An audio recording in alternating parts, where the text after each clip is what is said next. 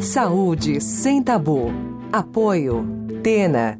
Marca líder mundial em produtos para incontinência urinária.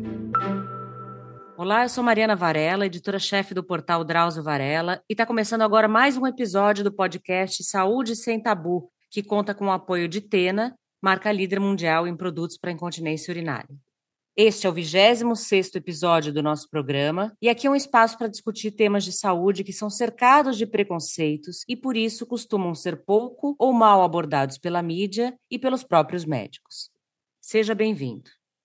O Brasil tem uma alta incidência de luz solar o ano todo e no verão ficamos ainda mais vulneráveis aos raios solares. Também neste período aumentam os problemas de pele, as buscas por dermatologistas crescem em até 50% entre dezembro e março. O aumento do calor e da transpiração e a água do mar e da piscina favorecem a proliferação de bactérias e fungos, que são os maiores responsáveis pelas doenças de pele. Alguns dos problemas que podem surgir neste período são as queimaduras solares, as micoses, infecções bacterianas, frieiras, dermatites e o aparecimento de irritações na pele, como brotoejas e alergias de contato. Para curtir a estação sem se arriscar, é necessário tomar alguns cuidados. Hoje convidamos a doutora Jade Cury, médica dermatologista, para nos explicar que cuidados são esses, além de descrever as características das principais doenças de pele de verão e como tratá-las. Seja bem-vinda, doutora Jade. Bom dia, obrigada pelo convite. É sempre um prazer estar aqui com vocês. Obrigada. Por que existe um aumento das doenças de pele nessa época no verão? Bom, Mari, algumas coisas você já falou, né? Mas assim, o Brasil tem uma radiação solar alta uh, durante todo o ano. O raio UVA ele é constante ao longo do ano, verão, inverno, mas a radiação UVB ela é mais intensa no verão e também no verão, pelo clima favorável, as pessoas se expõem muito mais, né? Saem muito mais de casa. É um clima convidativo para você ir ao ar livre, fazer atividades ao ar livre. Então isso também vai ajudar nessa exposição aumentada. Além disso, a umidade, o calor em excesso vai levar a um aumento da transpiração. Isso leva, além de poder obstruir poros, aumenta a proliferação de bactérias e fungos que gostam desse ambiente quente, úmido para proliferar, e tudo isso vai levar a um aumento das dermatoses, das doenças de pele. Como você falou, a água do mar, a água da piscina, elas vão colaborar para o ressecamento da pele predispondo a dermatites de contato, ou às vezes a fazer um rebote, porque quando a pele fica ressecada, ela interpreta que precisa produzir mais óleo, mais sebo, e aí pode, quem tem uma predisposição, por exemplo, à acne, ter uma piora de condições como a acne, a acne solar. E quais são as doenças de pele mais comuns nessa época do ano? As mais comuns, acho que as infecções, foi já bem colocado aqui, são frequentes porque fungo, bactéria, gosta de calor e de umidade. Então, nas infecções bacterianas, a gente tem as foliculites, por exemplo, a gente fica muito tempo ali com a roupa de banho úmida e ocluindo aquela região, e obstrui os folículos e pode predispor a uma foliculite bacteriana. A bactéria aproveita a entrada, o buraquinho do folículo do pelo para fazer uma infecção. Além disso, as infecções fúngicas, as micoses. Então, eu tenho a frieira, porque também com a umidade, com o calor, vai ficar ali aquele pé fechado no calçado o dia todo, suando, quente, úmido. Aí eu vou ter a frieira, que é uma infecção fúngica. Posso ter na virilha também, uh, embaixo da mama, que são áreas que ficam também mais umidade, mais quente, micose nessas regiões, né? Tanto por fungos dermatófitos, que a gente fala, que são as tíneas ou tinhas, quanto por cândida, que aí dá um quadro um pouquinho diferente, né, mais úmido, mas também dá nessas áreas de dobras. E lembrar também de outros bichos, por exemplo, quando a gente vai à praia, quando a areia da praia está contaminada por fezes de cães e gatos, a gente pode ter o bicho geográfico, que é a larva migras, o bicho de pé, que é a tunga penetras, porque aí também a gente fica sentado ali na areia de biquíni, a pele exposta, e eu posso ter outras infecções por outros bichos, como é o caso dessas que eu citei. Além das infecções, a gente pode ter as queimaduras solares, então não se proteger adequadamente, eu vou ter queimadura, podendo ter só aquele ardor ou até bolhas, descascar, ficar com coceira, com sensibilidade aumentada na pele.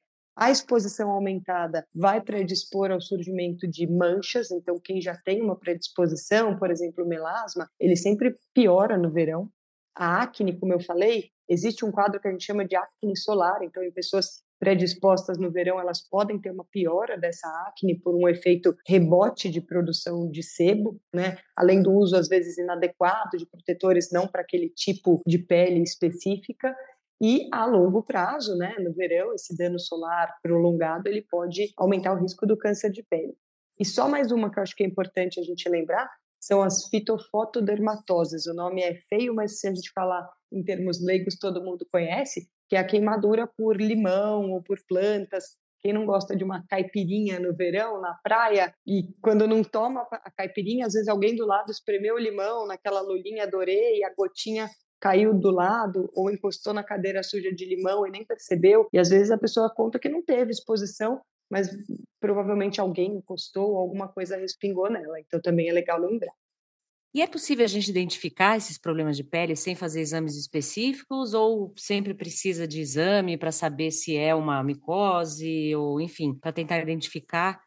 É, a maioria dos diagnósticos dessas dermatoses que a gente falou são clínicos, então o olhar do dermatologista é capaz de, de dar o diagnóstico. Acho que dessas todas que eu falei, praticamente nenhuma a gente vai precisar de um procedimento mais invasivo, como, por exemplo, uma biópsia de pele, mas existem exames fáceis, simples, que no consultório do próprio dermatologista a gente pode fazer, por exemplo, para confirmar uma infecção fúngica. Eu posso fazer um raspado, coloco numa lâmina, na mesma hora eu já olho no microscópio ali no próprio consultório e eu consigo ver se lá tem fungo ou não tem. Então, alguns dermatologistas têm esse o microscópio, isso disponível no consultório, eu, por exemplo, tenho. Então, sempre que eu acho que é uma micose, mesmo a clínica sendo muito sugestiva, a gente pode fazer esse raspado e ir lá imediatamente confirmar sem ter nenhum procedimento mais invasivo. Mas a grande maioria, o diagnóstico é clínico mesmo, é visual. E o protetor solar, doutora a gente sabe que é fundamental para evitar queimaduras, né? Isso já foi muito divulgado, mas as pessoas têm um pouco de dúvida. Qual protetor usar, quando usar, se, por exemplo, for usar repelente junto, tem que usar antes ou depois do repelente, enfim, como usar o protetor de maneira correta? Vamos lá. Então, primeiro, qual protetor usar? O que a Sociedade Brasileira de Dermatologia recomenda é que use-se um protetor com FPS, ou fator de proteção, de no mínimo 30. Aí a pergunta que sempre vem, ah, mas então o 90 é melhor, o 100 é melhor? Sim, eles protegem relativamente mais do que o 30, mas o que a gente ressalta é que assim, a diferença do fator de proteção do FPS 15 para o 30 é muito grande. Do 30 para o 50, essa diferença já é menor, o 30 já tem uma proteção mais adequada. O ideal é que seja um produto que tenha proteção tanto do raio UVB quanto UVA, porque o FPS é um fator de proteção contra o raio UVB. Mas no Brasil a legislação já obriga que todo fator de proteção FPS UVB tenha um mínimo de proteção UVA. Então aqui a gente sabe que sempre vai ter essa dupla proteção. Em relação ao tipo de protetor, a gente tem os filtros químicos e físicos, né, os orgânicos e inorgânicos. O que, que é isso, né, na verdade? Os protetores químicos, eles são substâncias que eles vão ser absorvidas pela pele e proteger a pele da radiação solar. A desvantagem deles é que eles têm uma chance um pouco maior de dar dermatite de contato. Então, por exemplo, no bebê, a partir dos seis meses, a gente recomenda que use-se mais os filtros físicos, que eles têm menos potencial alergênico. Mas a vantagem é que a cosmética deles é muito melhor. Os filtros físicos, eles fazem uma barreira que reflete a radiação e eles têm um potencial alergênico menor, mas a cosmética deles é muito pior. Hoje em dia já tem vários filtros físicos com uma cosmética adequada, mas antigamente eram aqueles que era aquela pasta grossa, branca, que ninguém gostava.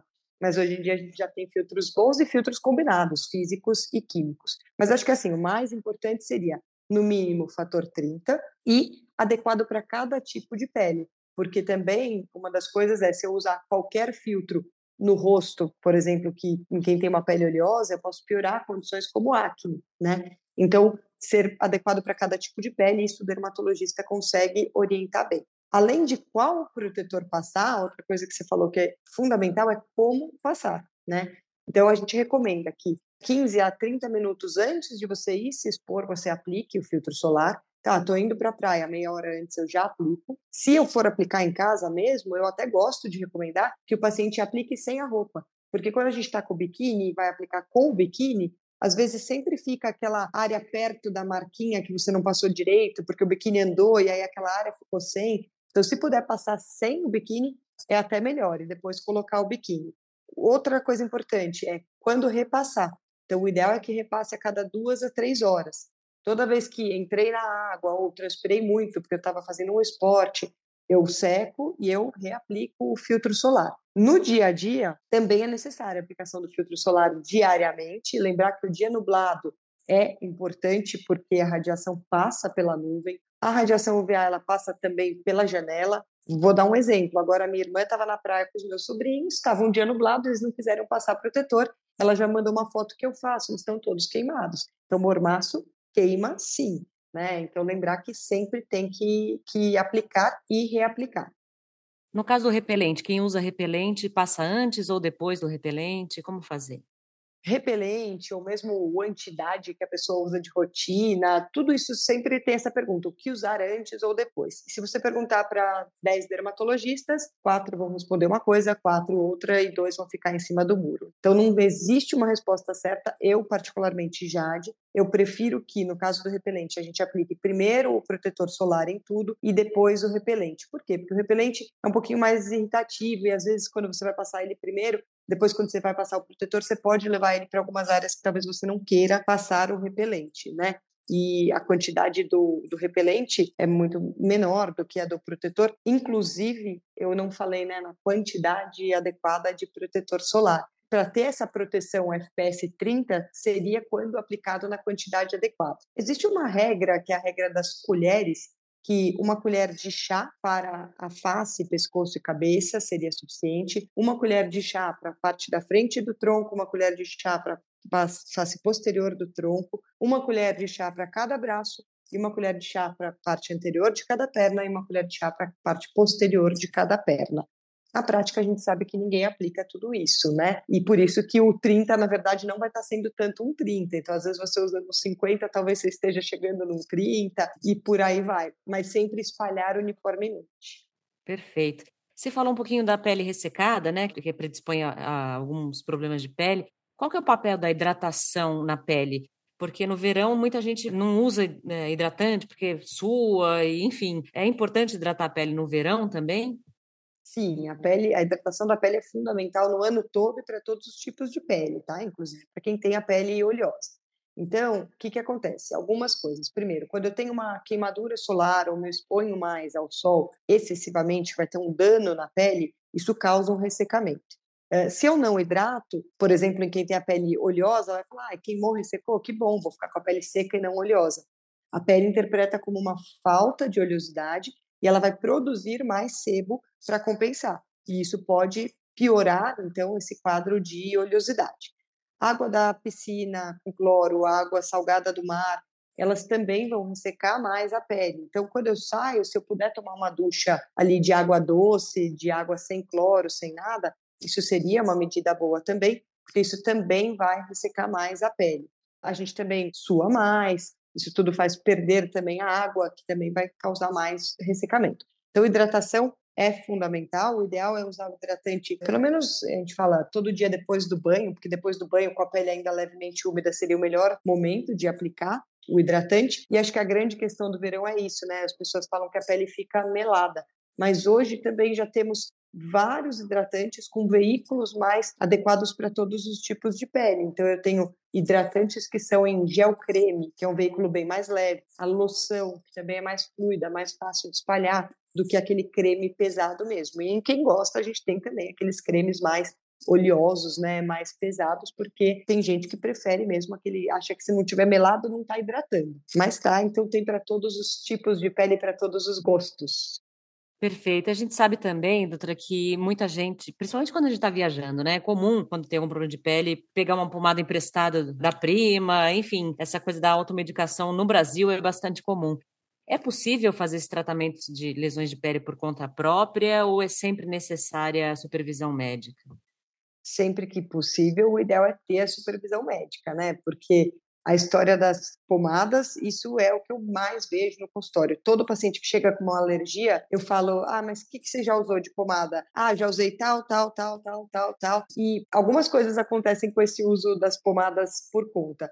Primeiro é que se ninguém explicou para o paciente que às vezes vai levar uns dias para melhorar, ele usa uma pomada um dia, aí não melhorou, aí ele já troca para outra pomada outro dia, aí não melhorou. Então ele não dá nem tempo de alguma que talvez funcionasse fazer efeito direito. Fora isso, por exemplo, pomada de corticoide, que a gente sabe que a maioria das pomadas que o pessoal usa tem algum tipo de corticoide, ou é aquela combinação que já tem o corticoide com antibiótico, antifúngico, então trata tudo. Ah, então eu vou estar tratando tudo, não tem problema. Mas corticoide, a gente sabe que tem diferentes potências. Então eu tenho corticoides de baixa potência até corticoides de altíssima potência. Quanto maior a potência, maior a chance de efeito colateral principalmente em peles mais sensíveis, como a pele de dobras, a pele do rosto, que muitas vezes vai ser bastante afetada com essas dermatoses no verão. Então, por exemplo, usar um corticoide de alta potência no rosto por tempo prolongado, eu posso causar afinamento da pele, eu posso causar surgimento de estrias, eu posso ter um quadro que é causado pelo uso inadequado de corticoide, como dermatite perioral, que é um quadro específico, mas que pode ser consequência do uso inadequado das pomadas. Fora isso, tem outras pomadas que podem fazer dermatite de contato. Então, antialérgico pomada, o dermato não gosta tanto, porque os que tem aí no mercado são bastante uh, alergênicos, eles podem dar dermatite de contato. Então, muitas vezes o paciente vem falando, ai, tive uma alergia, usei uma pomada e piorou. Aí eu pergunto, ah, foi um antialérgico tópico? E, e né, até falo o nome, porque eu particularmente não gosto muito desses antialérgicos tópicos. Então, sempre que possível, o ideal é procurar o atendimento. O que dá para fazer, por exemplo, é assim, ah, tive, a queimadura está ardendo muito, eu não tenho um médico para consultar, aqueles cremes pós-queimadura que só aliviam, não são medicamentos, né? Que são só para alívio do sintoma, uma água termal, para pôr na geladeira e borrifar para o alívio do sintoma até você conseguir o auxílio de um, de um médico. Pós-pandemia, teve uma única vantagem: a telemedicina ficou muito mais possível e viável. Então, hoje, em qualquer lugar, a gente consegue fazer uma consulta por telemedicina e ter uma orientação mais adequada. Seria o mundo ideal. No verão também o suor aumenta, né? E a sensação né, de incômodo, desconforto também aumenta, lógico. Existem problemas de pele que podem surgir pelo aumento do suor? Sim, existem. Então, a gente tem algumas coisas. A brotoeja, que você chegou a falar inicialmente, que o nome formal dela é a miliária, ela ocorre pelo aumento da produção do suor e a obstrução do ducto onde sai o suor. Ela é muito mais comum em bebês e em crianças, então quando a gente pega aquele bebezinho recém-nascido no verão, a mãe de primeira viagem, quer deixar ele todo encapotado porque acha que está frio, isso faz com que ele sue e fique obstruído e possa dar brotoeja ou amiliária. Então, isso é uma das coisas que pode ser desencadeada pelo suor. Além disso, quem nunca teve um CC aumentado no verão, né? Então, aquele odor no suor, o odor na axila, né? O mesmo o chulé, o que, que causa esse odor? É o suor degradado por bactérias. Então, no verão, a gente tem o aumento das bactérias, por causa do calor e da umidade que a gente já falou, e o aumento do suor pelo próprio calor. Então, eu aumento a chance de eu ter essa questão do odor na, na axila ou do odor no pé. Então, o chulé, o CC, eles também vão aumentar por causa do aumento da produção do suor associado ao aumento das bactérias. Também, algumas vezes aqui no, no podcast, eu já citei a acne, acne ou espinha piorada pelo calor. O suor tem participação nisso também porque daí quando eu suo, eu vou obstruir aquele folículo, aquele ductozinho, e isso predispõe também a ter a formação de lesões do tipo acne. Recentemente, doutora, a gente viu algumas notícias de casos de dermatite na área da roupa do banho, né, na praia, em, principalmente em crianças, né? Muitos pais ficaram preocupados. Qual é a causa dessa dermatite? É uma dermatite mesmo, primeiro, né? É uma, é uma dermatite. Dermatite é um termo que a gente usa para qualquer inflamação na pele, né? Então, a gente pode sim chamar de dermatite. O que ocorreu foi um surto, principalmente aqui no litoral de São Paulo, um aumento de quinidários, que são pequenas águas vivas microscópicas, então a gente não vê, porque quando você vê uma água viva grande e tem a queimadura, a gente já conhece, já sabe. Mas é uma espécie que era muito pequenininha, que era invisível, e a criança fica muito tempo na água e aí, principalmente na área da roupa de banho, que aí ficava ocluído, fechado. Quando elas saíam, depois quando se secavam, o atrito ali com a toalha também fazia liberar mais a toxina dessas águas vivas e dava algumas lesões vermelhas e que ficavam coçando, principalmente na área da roupa de banho. Então, isso não é que é comum, mas a gente está tendo esse aumento dessa população dessas águas vivas, principalmente no litoral de São Paulo, podendo desencadear esse quadro. E o que fazer nesse caso? Primeiro, assim, quando saiu da água, e suspeitou que possa ter algum tipo de irritação desse caso, ao invés de esfregar, o ideal seria jogar água, água doce, né, enxaguar com a água doce e tendo a irritação, aí de novo, né, teria que procurar uma orientação para ver qual é a melhor pomada de acordo com a intensidade da inflamação para aliviar esses sintomas. Também são comuns agora, nessa época do ano, as dicas caseiras, né, doutora? Tanto para tratar queimaduras, brotoejas, como também para se bronzear ao sol. Tem muita dica, muita receita aí que você passa na pele para ficar moreno, né? As pessoas mais claras. Isso é prejudicial à pele? Sim, a gente não indica essas receitas caseiras, porque todo produto que a gente vai aplicar na pele, ele foi testado, né? Ele teve vários controles para a gente saber que não vai fazer mal, que vai fazer bem. E qual que é a questão das receitas caseiras? A maioria das receitas caseiras é a base de produtos naturais, né? Então, plantas, chás, e a gente acha que o produto, por ser natural, ele não faz mal. Mas se a gente for pensar, a maioria dos venenos vem de plantas. A maioria dos remédios vem de plantas. Então não é porque é uma planta, porque é algo natural, que aquilo não vai fazer mal. Então muitas dessas receitas podem causar dermatite de contato. Então vou dar um exemplo aqui, chá de picão. Várias vezes no consultório o paciente chega, ah, tive uma alergia, e aí você vê, tá super eczematizado, tá bem com cara de dermatite de contato. Você fala, passou algum chá, alguma coisa? Ah, meu vizinho falou para usar o chá de picão. E aí o chá de picão piora muito aquela dermatite, causa aquela dermatite. Além disso, as plantas, a gente falou do limão, que pode dar queimadura solar quando tem contato com o sol com o limão, mas várias outras plantas têm esse potencial de dar uma fotossensibilidade, ou sensibilizar a pele mais à luz, e aí, quando expostas ao sol, podem dar esse tipo de reação. E usar qualquer substância para se bronzear também a gente nunca vai orientar, né? Eu sou uma dermato que sou tranquila em termos de achar assim, eu jogo tênis, eu jogo frescobol na praia, então eu me exponho, mas sempre sempre com proteção. Então não é que não pode se expor no verão, mas nunca expor ali para causar aquele bronzeado, porque isso você vai estar tá tendo uma queimadura e você vai a longo prazo ter todos os danos de envelhecimento, de câncer de pele e tudo mais. E inclusive, vou fazer um parênteses que não é dessa pergunta, mas eu acho super importante a gente colocar, porque as pessoas também às vezes querem ficar bronzeadas para chegar no verão sem estar tá branca. E muitas vezes elas procuram as câmeras de alto bronzeamento, que no Brasil já são proibidas, tá? Elas têm risco de câncer de pele, elas elas são proibidas, mas a gente sabe que ilegalmente tem várias clínicas que funcionam. Então também fica a dica, não façam bronzeamento artificial. E já que a gente voltou a falar um pouquinho de protetor, tudo, eu, eu queria fazer uma pergunta. Muita gente acha que por ter a pele muito morena ou por a pele negra não precisa de proteção para se expor ao sol, né? Isso não é verdade, né?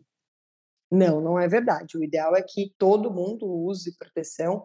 A melanina, que é o pigmento que dá cor à pele, ela é um protetor natural. Então, claro, se você pegar aquela pessoa branquelinha, de olho claro, que toma sol, ela sempre vai ficar ardida. Ao passo que se você pegar uma pessoa de pele negra, ela dificilmente vai ficar ardida, porque ela tem mais protetor natural, mas é, eu até brinco com as minhas pacientes negras do consultório, que o negro parece que ele demora mais para envelhecer, aquela pele é, é linda, é incrível, mas ele mancha muito mais também, né? E ele tem câncer de pele. É mais comum, o fator de risco para câncer de pele é a pele clara, o olho claro, mas o negro também tem câncer de pele. O amarelo, então o oriental, também tem câncer de pele. Então, na verdade, a proteção solar é para todos os tipos de pele. Certo. E quais são os cuidados para fazer prevenção desses problemas de pele, além do uso de protetor solar e dos hidratantes que a gente já falou? Tem algum cuidado para a gente prevenir os problemas mais comuns de pele no, no verão?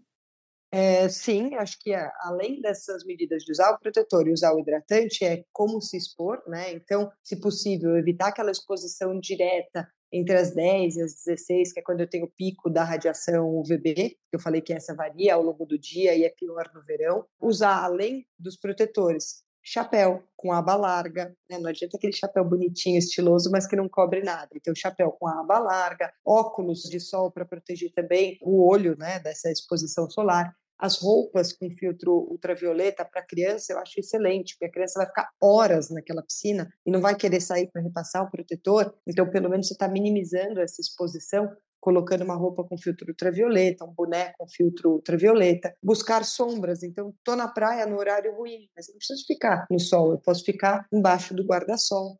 a reaplicação do, do filtro toda vez que sua, que entra na água, se hidratar bastante, acho que tudo isso são medidas que auxiliam a prevenir. Uhum. A umidade da, da roupa também prejudica? É bom trocar de roupa, se possível? Prejudica. É, a gente falou algumas coisas que, quando a gente fica muito tempo com aquela roupa de banho molhada ou fluindo, pode predispor a foliculite, a micose. Então, também, se possível, trocar, não ficar tanto tempo com a roupa úmida, isso também auxilia, bem colocado. Infelizmente, a gente está acabando. Eu queria que você deixasse as suas recomendações aqui para que as pessoas possam curtir o verão sem colocar a saúde da pele em risco. Então, como eu disse, eu sou a favor da gente curtir o verão, mas curtir de maneira adequada. Então, sempre usar o protetor solar, se possível, 30 minutos antes de ir para a exposição, lembrar da reaplicação do filtro solar, né, a cada duas ou três horas, toda vez que suar, toda vez que sair da água, se expor não diretamente, então estou ali batendo um papo, eu não preciso ficar direto no sol, eu busco a sombra, sempre hidratar a pele e sempre que tiver qualquer problema associado a essa exposição, se possível, procurar auxílio para ter uma orientação da melhor maneira para tratar isso. Então vamos curtir o verão, mas curtir com responsabilidade, cuidando da nossa pele. Este podcast, o Saúde Sem Tabu, tem o apoio de Tena, marca líder mundial em produtos para incontinência urinária. Doutora Jade, muito obrigado por sua participação. Foi um prazer tê-la aqui conosco. Eu que agradeço o convite, sempre bom estar aqui com vocês, e uma equipe que eu admiro muito, que acho que aborda temas super importantes e sempre que possível contem comigo. Muito obrigada, foi um prazer. E lembre-se, evite se expor ao sol entre 10 e 16 horas, né? Use protetor solar diariamente e beba bastante água.